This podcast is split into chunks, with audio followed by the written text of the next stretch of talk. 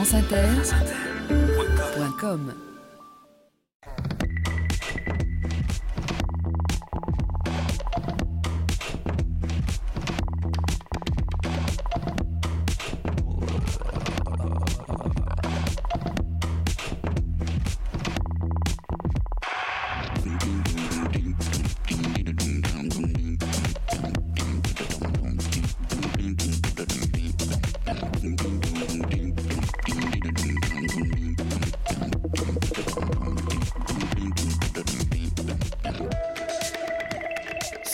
épaules de Darwin, Jean-Claude Amezen. Bonjour à tous. Sur les épaules de Darwin, sur les épaules des géants.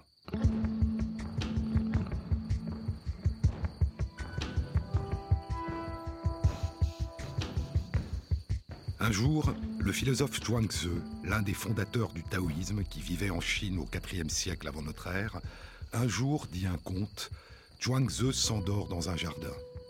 Il fait un rêve. Il rêva qu'il était un papillon qui voltait çà et là dans le jardin, heureux et faisant ce qui lui plaisait. Au bout d'un moment, fatigué de voler, il se posa sur une fleur de jasmin et s'endormit. Il rêva qu'il était Zhuangzi. Soudain, Zhuangzi s'éveille. Il est Zhuangzi, sans erreur possible. Mais il ne sait pas s'il est le Zhuangzi qui a rêvé qu'il était le papillon, ou s'il est le papillon qui a rêvé qu'il était Zhuangzi. Qui est le rêveur dans le rêve demande Siri Houchtet dans La femme qui tremble. Est-ce le jeu de la lumière du jour? Est-ce un autre jeu?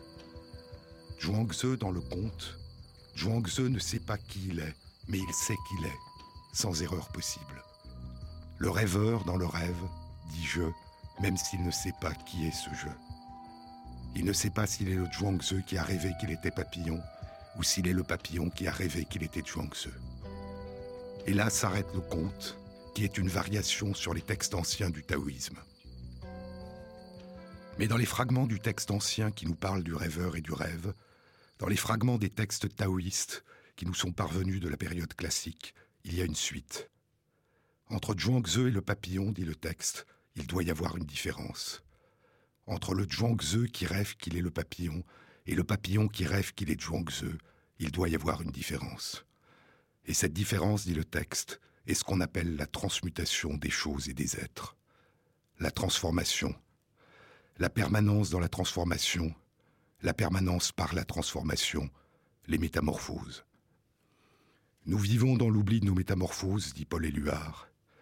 Nous vivons dans l'incertitude quant à nos métamorphoses, nous dit le texte taoïste.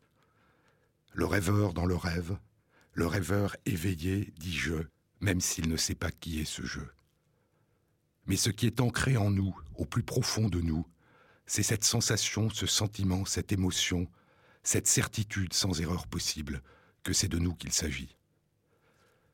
Ce sentiment que ce qui arrive est ce qui nous arrive à nous, que c'est de nous qu'il s'agit. Du fait de vivre, disait Nietzsche. De cette expérience de la vie que la vie fait d'elle-même, dit Semprun dans l'écriture ou la vie, de soi-même en train de vivre. Le rêve qui surgit en nous est notre rêve, cette joie qui monte en nous est notre joie, cette faim qui nous prend soudain est notre faim, cette douleur qui nous saisit est notre douleur, ce souvenir des jours anciens qui surgit en nous est notre mémoire, cette main qui bouge au bout de notre bras est notre main. Une conscience de nous-mêmes qui traverse le temps en se transformant, parce que nous nous transformons et parce qu'elle nous transforme. Et ce sont ces transformations continuelles qui nous permettent de distinguer le passé du présent, et le présent de ce qui n'est pas encore advenu, les innombrables strates du passé qui nous ont modifiés, et ce glissement imperceptible du présent en nouveau présent, déjà différent, avant même d'être devenu passé.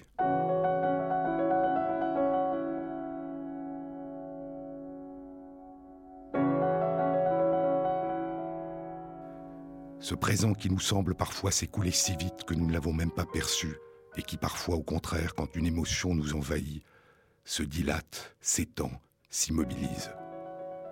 Ce présent, ce temps en nous, notre présent. Le temps est un fleuve qui m'emporte, dit Borges, mais je suis le fleuve. Nous-mêmes en train de vivre, en train de nous vivre. Une sensation, une émotion, un sentiment, l'incarnation. Le sentiment sans erreur possible de nous appartenir. ce sentiment profond de subjectivité, ce récit vécu à la première personne du singulier, auquel aucun autre récit ne peut se substituer, auquel tant de récits peuvent contribuer sans jamais pouvoir s'y substituer. L'espace prend la forme de mon regard, dit l'astrophysicien Hubert Reeves. Il y a un passage poignant dans un livre de Tolstoï, La mort d'Ivan Illich, que cite Siri Dans les profondeurs de son cœur, il savait qu'il était en train de mourir. Mais non seulement il ne s'habituait pas à cette idée, il ne pouvait tout simplement pas la comprendre. Le syllogisme qu'il avait appris, Caius est un homme, les hommes sont mortels, donc Caius est mortel, lui avait toujours paru exact quand il était appliqué à Caius. Mais que signifiait-il s'il fallait se l'appliquer à lui-même? Il n'était pas Caius, il n'était pas une abstraction, mais un être différent de tous les autres. Il avait été le petit Vania, avec une maman et un papa, avec Mitya et Volodia, avec les jouets et une nurse, et plus tard avec Katenka, et avec toutes les joies, les souffrances et les émerveillements de l'enfance puis de la jeunesse. Que pouvait savoir Caius de l'odeur de ce ballon rayé en cuir que Vania avait tant aimé? Est-ce que Caius avait embrassé la main de sa mère de cette façon? Est-ce que la soie de la robe de sa mère avait crissé de cette manière pour Caius? Est-ce qu'il avait fait un chahut comme lui à l'école quand les gâteaux étaient mauvais? Est-ce que Caius avait aimé comme lui Oui, Caius était mortel. Mais moi, petit Vania, Ivan Illich, avec toutes mes pensées et toutes mes émotions, c'est une autre affaire. Ce n'est pas possible que je doive mourir, ce serait trop horrible. Nous sommes de cette étoffe sur laquelle naissent les rêves, dit Shakespeare dans La Tempête, sur laquelle naissent nos rêves.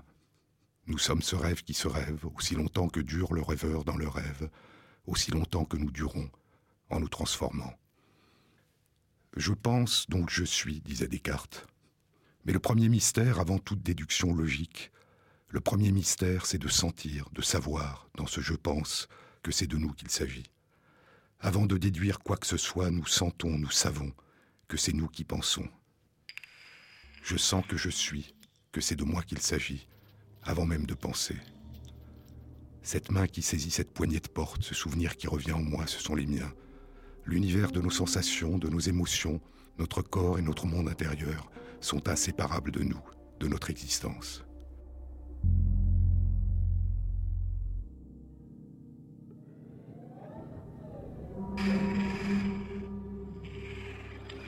Et il y a une autre notion mystérieuse. Les philosophes butent sur le paradoxe de devoir admettre que j'ai été avant de savoir que j'étais, dit la philosophe Elisabeth de Fontenay dans un très beau livre qui vient de paraître, Acte de naissance. Nous avons été avant même de sentir, de savoir que nous étions. Cette merveilleuse appropriation de nous-mêmes et du monde est un après-coup, une appropriation rétrospective. Nous sommes nés à notre insu, dit Elisabeth de Fontenay. Un originel dessaisissement, une absence de commencement. Et ce serait la tâche de l'écriture, poursuit-elle, littérature, art, que de s'aventurer à en porter témoignage. Toujours une image nous manque qui nous confie à sa recherche, écrit Pascal Quignard. Et Elisabeth de Fontenay cite Jean-François Lyotard, auquel elle a consacré un livre. Il parle de l'énigme d'être né en manquant notre naissance. Ce fait de n'avoir rien su de mes premières années, dit Lyotard, devrait interdire définitivement l'emploi de la première personne du singulier et faire basculer celui qui parle ou écrit dans un jeu sans moi, incapable de la moindre appropriation de soi-même. Et puisque nous sommes nés avant d'être nés à nous-mêmes, nous sommes donc nés des autres, dit-il, mais aussi nés aux autres. Et les autres deviennent une partie de nous, et nous apparaissons à nous-mêmes. Le psychologue Donald Winnicott écrit, en se mettant à la place du tout petit enfant, Quand je regarde, je suis vu, donc j'existe. Je peux maintenant regarder et voir. Sur les épaules de Darwin, Jean-Claude Amezen.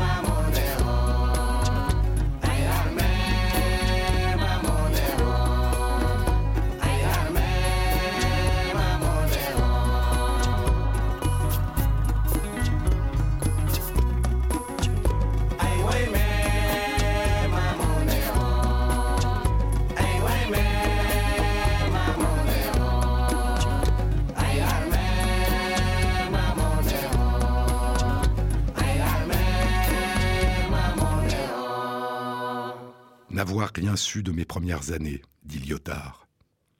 Mais si nous avons été au tout début, avant même de savoir, de sentir que nous étions, si nous sommes un jour apparus à nous-mêmes alors que nous étions déjà, que nous avions déjà commencé à nous construire sans savoir encore qu'il s'agissait de nous, il en est autrement de nos premières années. Nos toutes premières années d'enfance, nous les oublions.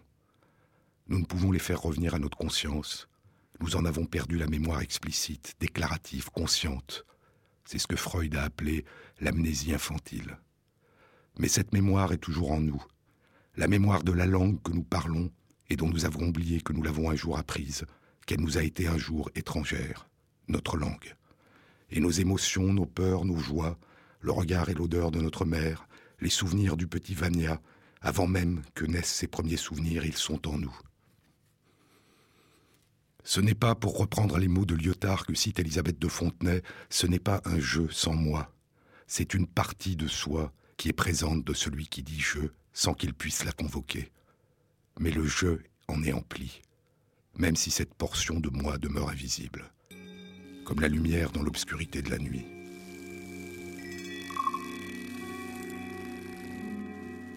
J'appelle nuit, écrit Pascal Quignard, la lumière dépensée dans l'espace qui se perd avant d'arriver jusqu'aux hommes. Le ciel nocturne est nocturne faute de temps. La lumière, depuis la formation des premières étoiles, ne cesse de ne pas avoir le temps de parvenir jusqu'aux yeux des animaux qui les voient. Ténèbres est cette lenteur de l'espace, lenteur non pas à rayonner, lenteur à percevoir l'immensité qui rayonne. Nuit n'est qu'une lumière infinie, toute lumière se propageant dans l'espace avec une vitesse finie est infiniment inaccessible. Telle est la nuit noire dans le ciel, le ciel baigne dans une lumière inaccessible. Nos premières années sont en nous, ces années où nous sommes nés aux autres et à nous-mêmes, et même si elles nous demeurent inaccessibles, elles nous transforment et nous les transformons. Elles colorent nos émotions, nos souvenirs, nos peurs, nos joies, nos désirs, nos regrets, notre faim, notre soif, nos plaisirs, nos douleurs. Elle colore le sentiment, la sensation, la certitude que nous avons d'être nous-mêmes. Et cette présence en nous de ces premières années que nous croyons avoir oubliées est une partie de ce moi qui nous a permis de dire je, qui nous permet aujourd'hui de continuer à dire je en nous transformant, cette première présence en nous des autres. La personne humaine apparaît quand elle entre en relation avec d'autres personnes humaines, disait Martin Boubert. La subjectivité est une intersubjectivité. Il y a des moments où je me trouve perdu en vous, dit Siri Houchtet. Il y a aussi des moments où je regarde quelque chose avec une telle intensité que je disparais. Le narrateur interne me quitte pour un temps. Nous répondons à ce qui est au-delà de nos propres corps, avec des sensations, des sentiments, des émotions. Ces sensations sont conscientes certainement, mais pas conscientes d'elles-mêmes. Je ne suis pas en train de me regarder, en train de ressentir. Ce n'est pas le je pense donc je suis de Descartes, mais je sens que je suis sans même y penser, sans même penser. Être pour nous, c'est sentir que nous sommes. Elisabeth de Fontenay cite Nietzsche. Il ne nous appartient pas à nous autres philosophes de séparer l'âme et le corps, encore moins de séparer l'âme et l'esprit. Nous ne sommes pas des grenouilles pensantes, des appareils d'objectivation et d'enregistrement sans entrailles, il nous faut constamment enfanter nos pensées du fond de nos douleurs et les pourvoir maternellement de tout ce qu'il y a en nous de cœur, de désir, de passion, de tourment, de conscience, de destin, de fatalité. À la fin du XIXe siècle, William James, le frère de l'écrivain Henry James, écrit les principes de psychologie. Il distingue le moi physique, physiologique, matériel, le corps, d'un autre moi plus vaste, un moi qui dépasse de loin les frontières du corps, qui se transforme, se dilate, se contracte au cours du temps, un moi qui inclut les autres. Un soi est beaucoup plus vaste que son narrateur, dit Cyril Houchtet. Le jeu de l'autobiographie n'est personne sans un vous, car après tout, pour qui est-ce que nous racontons notre histoire? Mais raconter, c'est réinventer. Et en amont et en aval de cette continuelle narration, il y a ce sentiment, cette sensation de soi, cette sensation sans erreur possible que c'est de nous qu'il s'agit, en amont et en aval des mots, en dehors des mots, en dehors du langage, avant le langage, avant même la pensée, ce sentiment de vivre, de se vivre, un sentiment de continuité, qu'il s'agit de notre corps, de nos pensées, de nos émotions, que c'est à nous qu'il arrive quelque chose, que c'est mon bras qui bouge quand je bouge le bras, la conscience d'être soi, la conscience. Qu'est-ce que la conscience? Comment émerge ce sentiment d'être soi? C'est une question probablement aussi ancienne que l'humanité. C'est une question qu'ont posée d'innombrables philosophes et que posent aujourd'hui les neurosciences avec des moyens d'exploration radicalement nouveaux. C'est une question à laquelle il n'y a toujours pas de réponse, à laquelle il n'y aura peut-être jamais de réelle réponse, parce que la description la plus exacte et la plus précise des mécanismes qui permettent son émergence ne peut se substituer à cette sensation vécue de l'intérieur. Il n'y a de conscience de soi que vécue de l'intérieur. Mais explorer, mieux comprendre, nous éclaire et nous enrichit.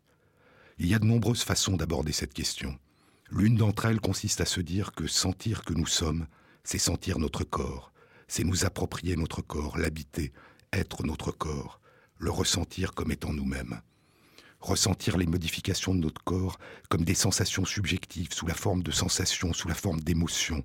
Le plaisir, la faim, la soif, le désir, la douleur sont une traduction émotionnelle des modifications de notre corps, pas des renseignements abstraits, descriptifs. La réflexion, l'analyse vient après, nous ressentons avant même de comprendre. Et une série de travaux récents suggère un rôle important d'une région du cerveau, l'insula, littéralement une île dans notre cerveau.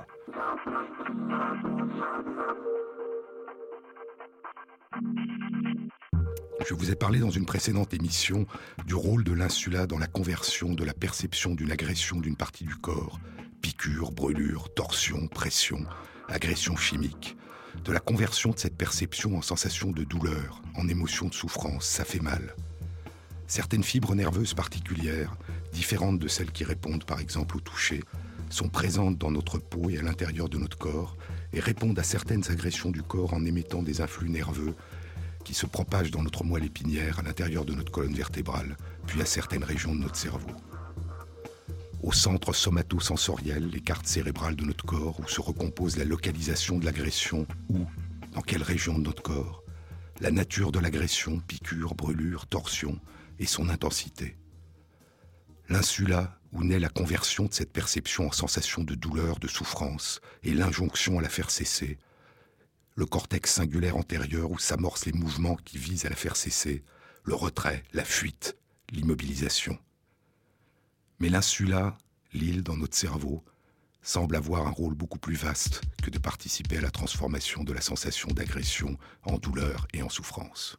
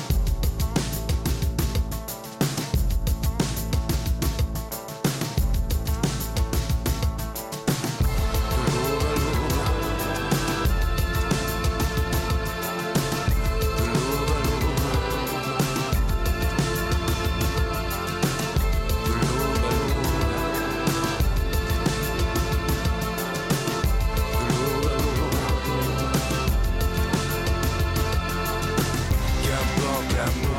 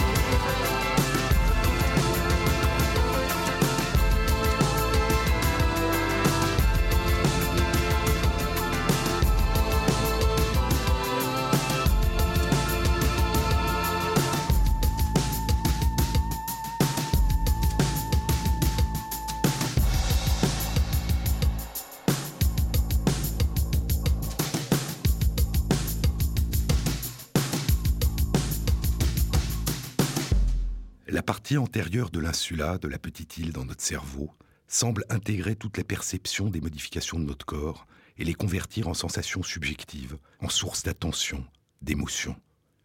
Ce qui se passe en nous, une accélération de notre rythme cardiaque, des changements de température du corps, une sensation de satiété après un bon repas, mais aussi les mouvements de notre corps, c'est ma main qui est en train d'ouvrir une fenêtre. La reconnaissance de notre corps, c'est une photo de mon visage, je me reconnais, je sais que c'est de moi qu'il s'agit. Les émotions que nous ressentons, joie, amour, tristesse, peur, indignation, incertitude, incrédulité, dégoût, injustice, exclusion. La conscience qu'il s'agit non seulement de notre corps, mais de nous au sens large, de ce que nous ressentons, de ce que nous ressentons de nos relations aux autres. Reconnaître soudain, sentir que l'on sait avoir le nom sur le bout de la langue, pas encore savoir, mais sentir que l'on sait. Et la perception du temps qui passe, moment après moment, cette perception subjective du temps qui s'est écoulé. Et l'attention, l'attention à ce qui arrive, à ce qui nous arrive. L'attention, cette notion si proche de la conscience, l'attention à ce qui nous arrive, mais aussi cette possibilité de se voir comme de l'extérieur, se voir à travers le temps, comparer le moment présent au passé à l'avenir, et se voir à travers le regard des autres, à travers ce qu'on croit être le regard des autres. Certains travaux suggèrent que l'insula participe à notre attention et à nos émotions, à cette sensation d'être nous, moment par moment, instant par instant, nous donnant un sentiment de continuité, de fluidité, comme la succession rapide des images fixes, 24 images par seconde, donne au cinéma l'illusion, la sensation, la certitude du mouvement, de la continuité, de la fluidité.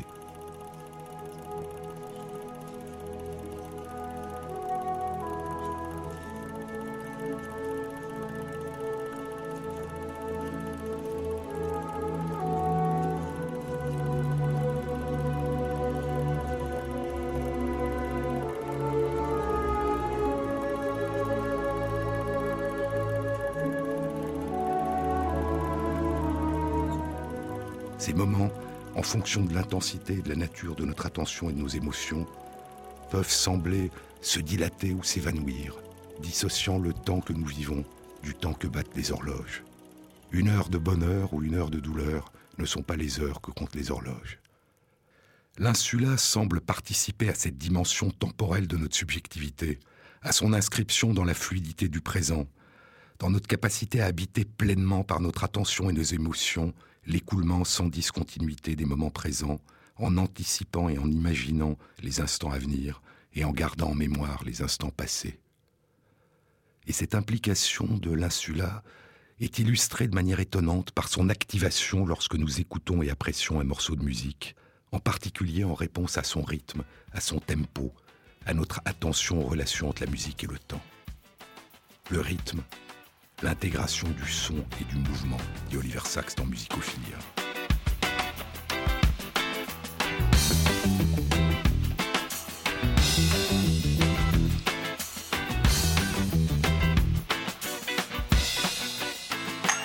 Galilée, lorsqu'il réalisa ses célèbres expériences de chute des objets de poids différents au long d'un plan incliné, n'avait pas d'horloge exacte pour chronométrer le temps de descente des objets. L'une des méthodes qu'il utilisa pour décompter le temps fut de chantonner des mélodies et de se fonder sur le rythme de ces mélodies. Sentir son corps, sentir le temps qui passe à mesure qu'il passe, sentir sous forme d'attention et d'émotion, être pleinement là tout en changeant en permanence. Est-ce que les sensations, les émotions sont la traduction subjective de l'attention à soi et aux autres? Est-ce que les sensations, les émotions sont le creuset duquel émerge la conscience. Certains chercheurs en neurosciences le pensent. Mais ce sentiment d'être soi est indissociable de la mémoire, des apprentissages, de la pensée, de l'imagination, de la culture. Oliver Sacks parle d'un passage de l'œuvre de Marcel Proust. Swann se réveille dans une pièce qu'il ne connaît pas, ne sachant pas où il est, qui il est. Il n'a qu'une notion rudimentaire de son existence, puis la mémoire lui revient, comme une corde descendue du ciel, le tirant des abîmes du non-être, dont il n'aurait, dit-il, jamais pu s'échapper de lui-même.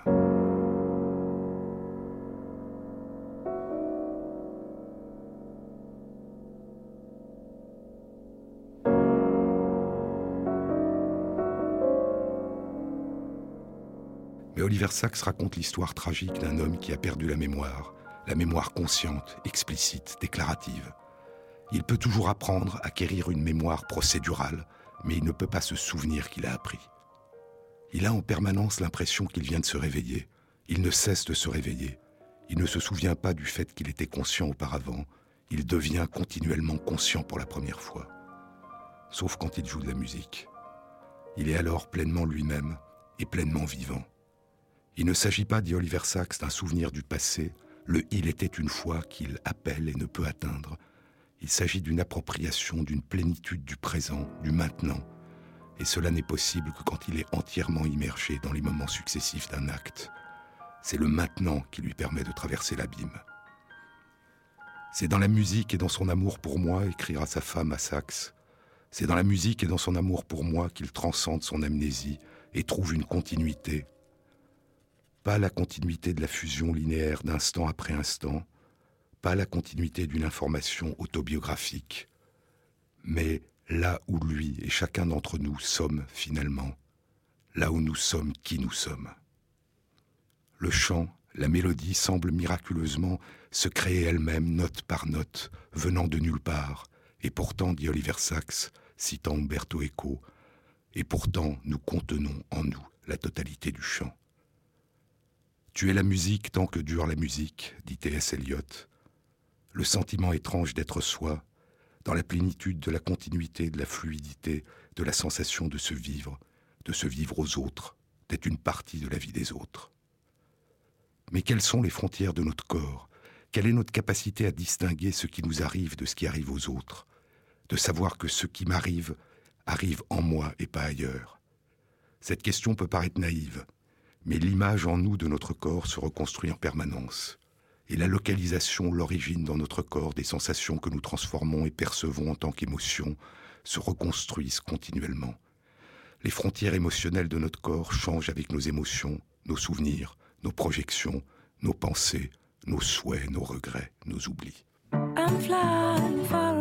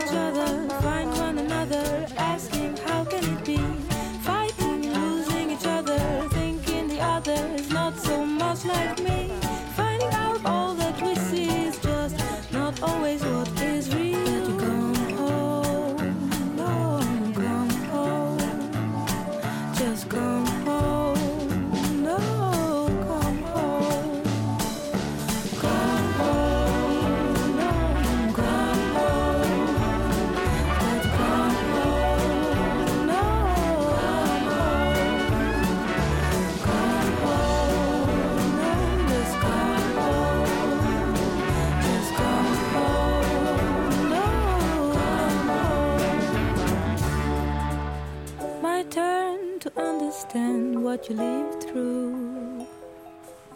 Today I only feel how I miss you. So it's only fair when it's hard to bear and you ask if I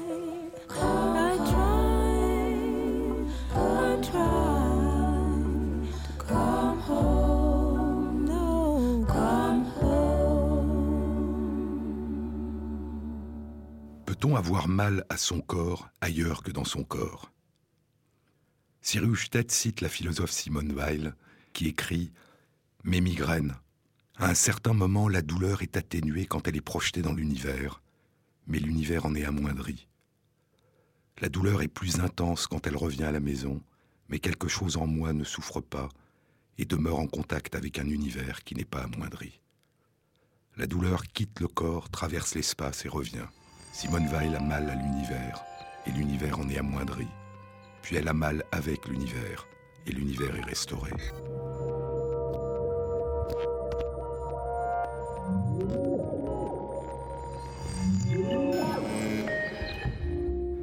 Nicolas Danziger, dans son beau livre Vivre sans la douleur, évoque le philosophe Ludwig Wittgenstein, qui proposait qu'il pourrait être possible de localiser sa propre douleur dans le corps d'une autre personne, ou même, disait-il, de la localiser dans un meuble ou dans n'importe quel espace vide dans un meuble ou comme Simone Weil, dans un espace vide, l'univers.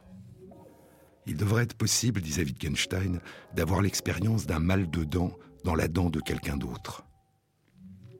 Il y a 13 ans, le psychiatre américain Matthew Botvinnik publie un résultat étrange. Une expérience de magicien, de baraque de foire, qui ressemble à celle que Ramachandran a réalisée pour faire disparaître la douleur des membres fantômes. Ici, il n'y a pas de miroir, mais un écran opaque dressée sur une table. La personne s'assoit, pose sa main droite sur la table derrière l'écran. Elle ne peut plus la voir, et sa main gauche devant elle. À la place de son avant-bras droit et de sa main droite qu'elle ne peut voir, on pose devant elle un faux avant-bras et une fausse main en caoutchouc, parallèlement à la main cachée. Et l'expérimentateur, à l'aide de deux pinceaux, frotte légèrement de la même façon les doigts de la main cachée et les doigts de la main en caoutchouc. Au bout d'un certain temps, la plupart des personnes sentent que la main en caoutchouc est leur main, qu'elle est touchée. Cette expérience, qui a été reproduite de très nombreuses fois, a été appelée l'illusion de la main en caoutchouc. Lorsque l'on demande à la personne de fermer les yeux et d'indiquer la direction des doigts touchés par le pinceau, la personne pointe en direction des doigts de la fausse main. Et lorsque l'expérimentateur fait semblant de frapper la fausse main, la personne retire sa véritable main, ressent une sensation de danger, de douleur à venir. D'autres chercheurs ont remplacé la main en caoutchouc par une chaussure, et l'illusion opère. Ainsi, on peut intégrer ce qui n'est pas le corps à l'image, à la sensation de notre corps, à la sensation de soi. On peut être touché là où l'on n'est pas. On peut être menacé là où l'on n'est pas. Des émotions peuvent naître à partir de sensations localisées dans notre corps, mais que nous attribuons à un endroit qui n'est pas notre corps, qui a pris sa place pour un temps, dans l'image que nous nous faisons de notre corps. Nous sentons le pinceau sur notre main. Nous voyons la chaussure être caressée au même rythme par un pinceau. Et soudain, le croisement de la sensation tactile et de la perception visuelle fait, pour un temps de cet objet, de cette chaussure, une partie de nous.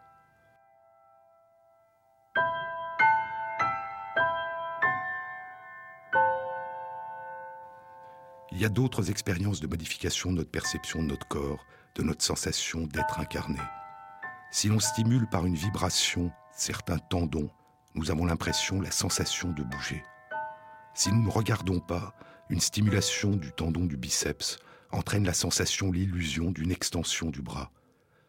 Si c'est un autre muscle, le triceps, qui est stimulé, nous avons l'illusion d'une flexion du bras sur l'avant-bras. Mais quand les deux tendons sont stimulés en même temps, il n'y a plus d'illusion de mouvement. Mais l'image d'une partie du corps s'est modifiée l'impression, l'illusion est que le bras est plus court, que la main est plus proche de l'épaule. Et ainsi, même quand rien ne nous semble changer, l'image en nous de notre corps se construit et se reconstruit en fonction de nos perceptions, de nos sensations, de nos émotions, de nos souvenirs. Mais il y a, nous l'avons vu dans une précédente émission, d'autres circonstances où nous ressentons en nous une douleur, une souffrance dont la source n'est pas localisée dans notre propre corps c'est quand cette douleur, cette souffrance à sa source dans le corps ou l'esprit d'une autre personne. C'est quand nous avons mal à l'autre, mal pour l'autre. La compassion, l'empathie, la sympathie, le geste de secours vers l'autre, le souci de l'autre, c'est avoir mal à l'autre, mal pour l'autre, et vouloir faire cesser sa souffrance, l'aider, le consoler, et faire ainsi cesser notre propre souffrance. Ressentir, partager. Les réseaux de neurones miroirs, nous l'avons vu, nous permettent de vivre en nous, de mimer en nous les expressions, les émotions, les intentions, les gestes que nous percevons chez les autres, et de ressentir en nous ce que nous percevons de ce qu'ils ressentent, comme s'il s'agissait de nous. Nous vivons en nous les émotions que nous percevons chez les autres, mais dans le même temps nous savons aussi qu'il s'agit de l'autre. C'est vers l'autre que nous allons pour le soulager d'une douleur, pas vers notre propre corps qui souffre, que nous nous tournons pour soulager notre souffrance. Nous avons mal à l'autre, mais nous savons qu'il s'agit de l'autre, que sa douleur est la source de notre douleur, que nous avons mal pour l'autre. Des travaux très récents suggèrent qu'au même moment où s'activent en nous les réseaux de neurones miroirs, d'autres réseaux sont activés par les actions et les expressions des autres, mais pas par nos propres actions et expressions. Comme si en même temps, nous vivions en nous la souffrance de l'autre, tout en sachant qu'il s'agit de la souffrance de l'autre. Soi-même comme un autre, disait Paul Ricoeur, l'autre comme nous-mêmes, semblable et différent, semblable et singulier, les autres qui sont une partie de nous et qui nous enrichissent, dont nous avons besoin, parce qu'ils sont autres et qu'ils ont besoin de nous. Dans son livre Acte de naissance, Élisabeth de Fontenay évoque cette phrase d'un sage, le rabbin Hillel, contemporain de l'empereur romain Auguste. Toute ma philosophie, dit-elle, pourrait tenir dans cette phrase. Si je ne suis pas pour moi, qui le sera Et si je ne suis que pour moi, que suis-je? Et si ce n'est pas maintenant, quand? Le sentiment d'être soi, le souci de l'autre, dans le flux du présent.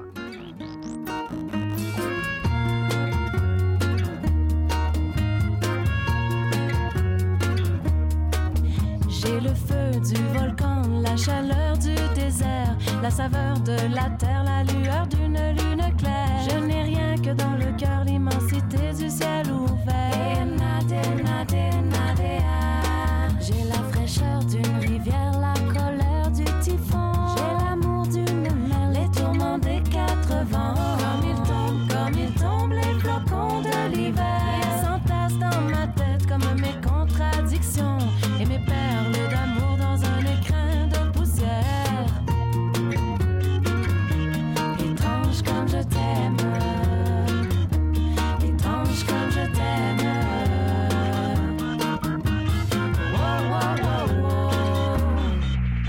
La lumière du soleil, le frisson de la fougère, la rudesse de l'hiver, la douceur du miel, la folie manifeste et la tristesse éphémère, la foi, mais de celle qui ne pose pas de barrière.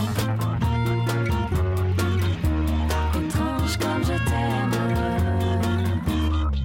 Comme le fleuve, je m'abreuve à l'océan de ta pensée. Je boirai toute l'eau de la mer pour que tu viennes m'aimer.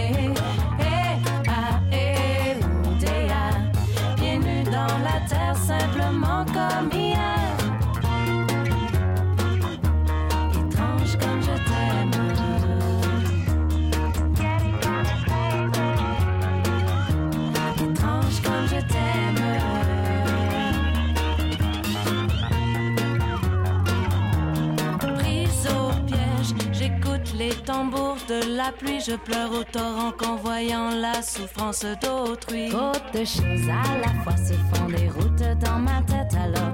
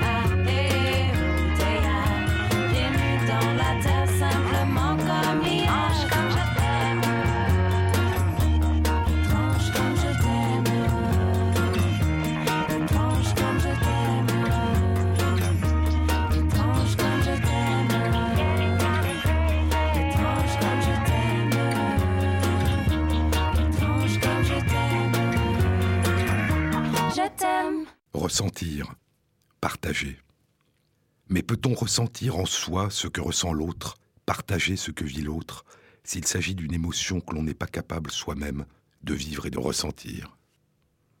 Je vous ai parlé dans une précédente émission de ces accidents, de ces lésions d'une petite région de notre cerveau, l'insula, qui fait perdre la capacité de convertir une sensation d'agression de notre corps, une piqûre, une brûlure, une torsion, en douleur, en sensation de souffrance, en émotion de souffrance. La symbolie à la douleur. La sensation d'agression est localisée dans les cartes sensorielles cérébrales du corps, ainsi que sa nature, piqûre, brûlure et son intensité, mais cette sensation ne fait naître ni la douleur, ni la souffrance, ni l'impérieux besoin de la faire cesser. La sensation d'agression ne fait pas mal. La personne se souvient de ce qu'est la douleur qu'elle a dans le passé ressentie, mais elle ne peut plus la ressentir lorsque son corps est lésé. Et elle perd la notion de danger. Cela ne fera pas mal, mais elle sait ce que signifie la douleur, même si elle ne la ressent plus.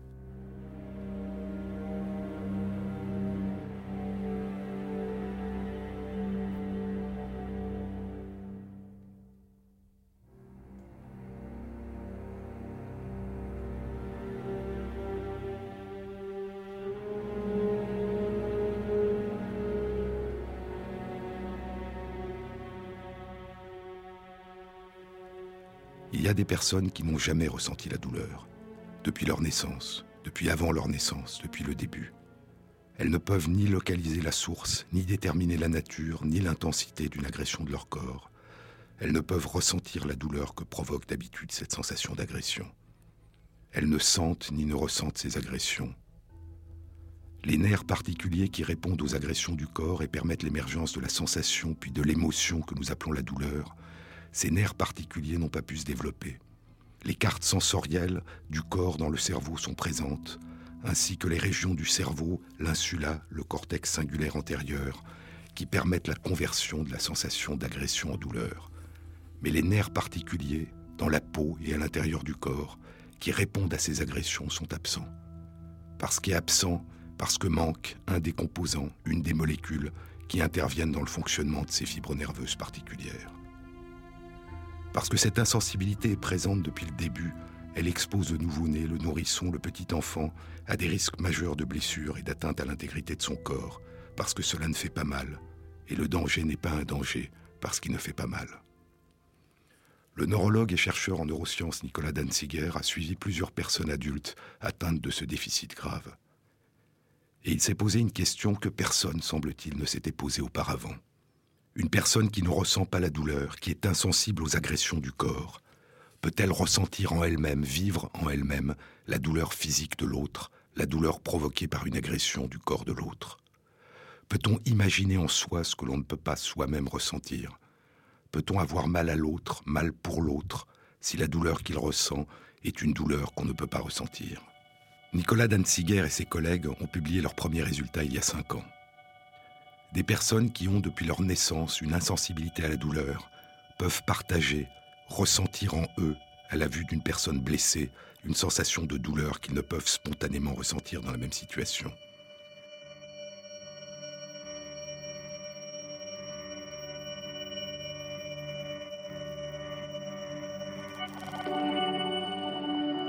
Et l'imagerie cérébrale révèle que s'active en eux les régions qui participent à la conversion de la sensation de douleur, d'agression en souffrance.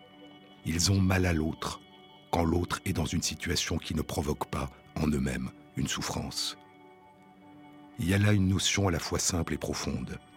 L'empathie, cette merveilleuse capacité de ressentir en soi le monde intérieur, impartageable des autres, n'est pas la simple imitation en nous de ce qui leur arrive, parce que la douleur est l'une des formes de la souffrance, et que la souffrance psychique, la souffrance liée à la brisure du lien parental, du lien social, au deuil, à la séparation, à l'exclusion, au sentiment d'injustice, est une forme de souffrance qui s'imprime en nous. Il y a de nombreuses sources de souffrance qui n'ont pas pour cause une agression du corps.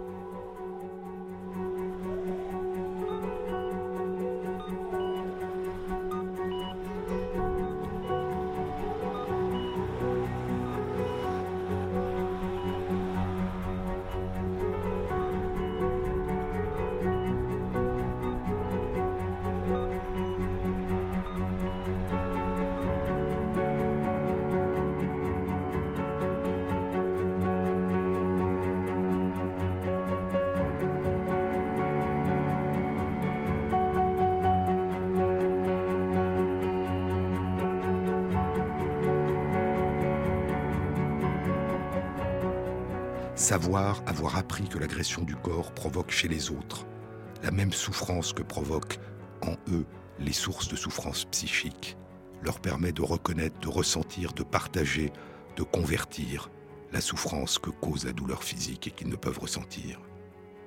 D'attribuer une émotion à l'autre et de la partager, indépendamment de la source de cette émotion. Je peux partager la souffrance d'une personne qui souffre pour une raison qui ne m'a jamais fait souffrir, je peux partager la joie d'une personne heureuse pour une raison qui ne m'a jamais jusque-là rendu heureux.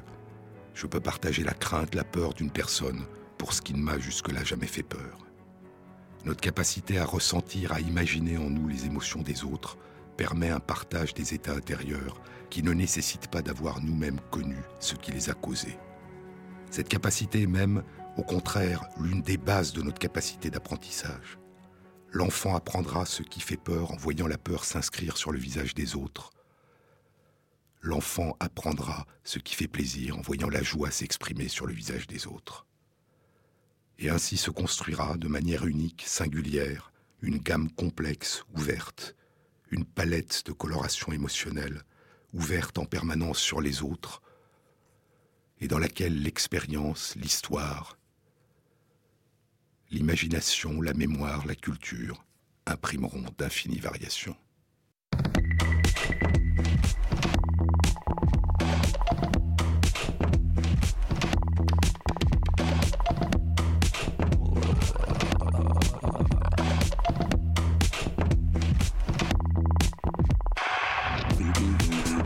Cette émission a été réalisée par Fabrice L'Aigle avec l'aide de Valentine Chedebois, à la technique Éric Morin et Thierry Dupin à la programmation musicale.